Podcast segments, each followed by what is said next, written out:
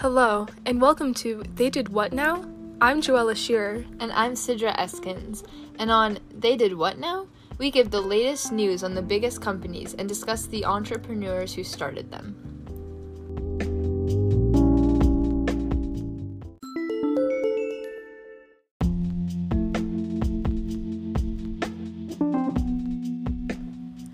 This week, we listened to How I Built This with Guy Raz, where we learned about the founder of Tom's Shoes, Blake Mycoskie.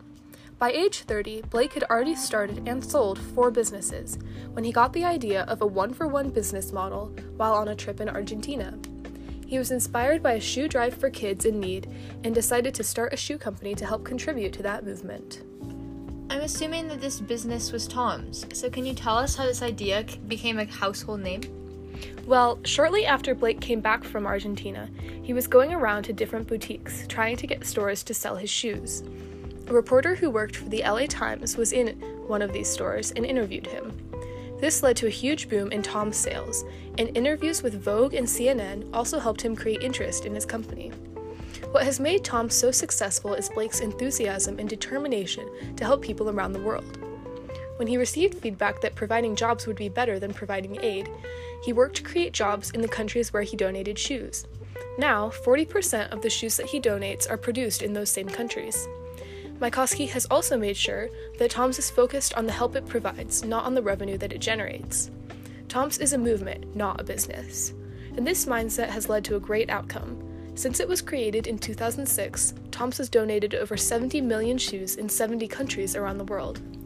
Those are some huge numbers. How is Tom's expected to improve its current business in both the near and distant future? In the past few years, Tom's has expanded its one for one model to eyewear, clean water, and safe birthing. When you buy glasses from Tom's, they provide prescription glasses, medical treatment, and or sight-saving surgery to those who need it.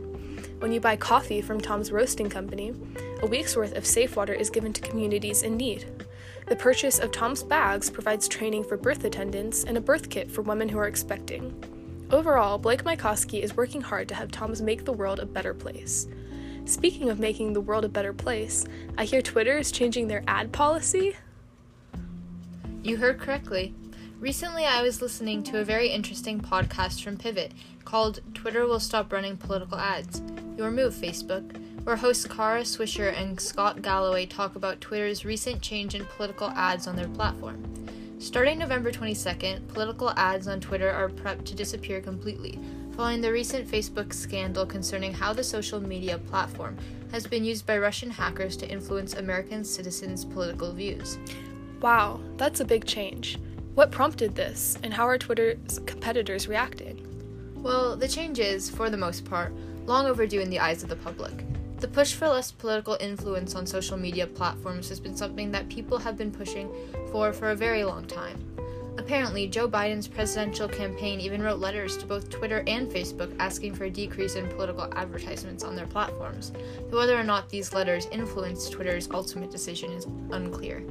Also, Swisher and Galloway discussed this so called evil train that is associated with big tech companies like Google or Twitter and how the CEOs of both those companies wanted to separate themselves from that harmful t- stereotype.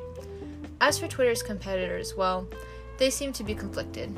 The biggest competitor that comes to mind is Facebook, especially considering the recent scandal and how Zuckerberg's response has been less than favorable. In fact, Facebook's chief operating officer Sheryl Sandberg has said that we believe in free expression, we believe in political speech, and ads can be an important part of that. Now, I don't claim to know all the inner workings of Facebook, but taking this quote and the current state of Zuckerberg's political views into account, I'd say that Facebook isn't about to jump off that evil train. Sounds like it. And do you think this decision will affect the revenue of Twitter and Facebook or their customer loyalty? That's an interesting question. I do think that political decisions from any big company will always cause some tension between that business and its consumers, whether or not that decision is a good one. Because of the upcoming election, I'd say that Twitter's customer base will generally support their decision to eliminate political ads, while Facebook's may pull away from that platform for the time being.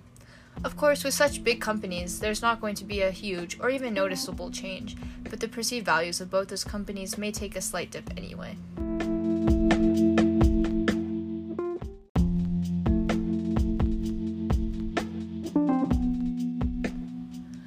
This is all very intriguing. I never would have guessed all of the decision making that goes into showing ads on social media.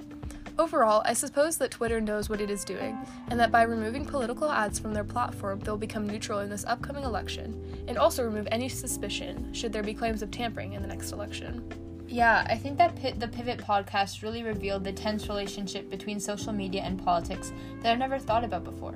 And from yours, I am simply blown away by how much change Tom's has brought to the world, where before I thought of it as nothing more than a shoe company. That's all we have for today. I hope you enjoyed this week's episode of They Did What Now? I'm Joella Shear. And I'm Sidra Eskins. And thank you for listening in on They Did What Now?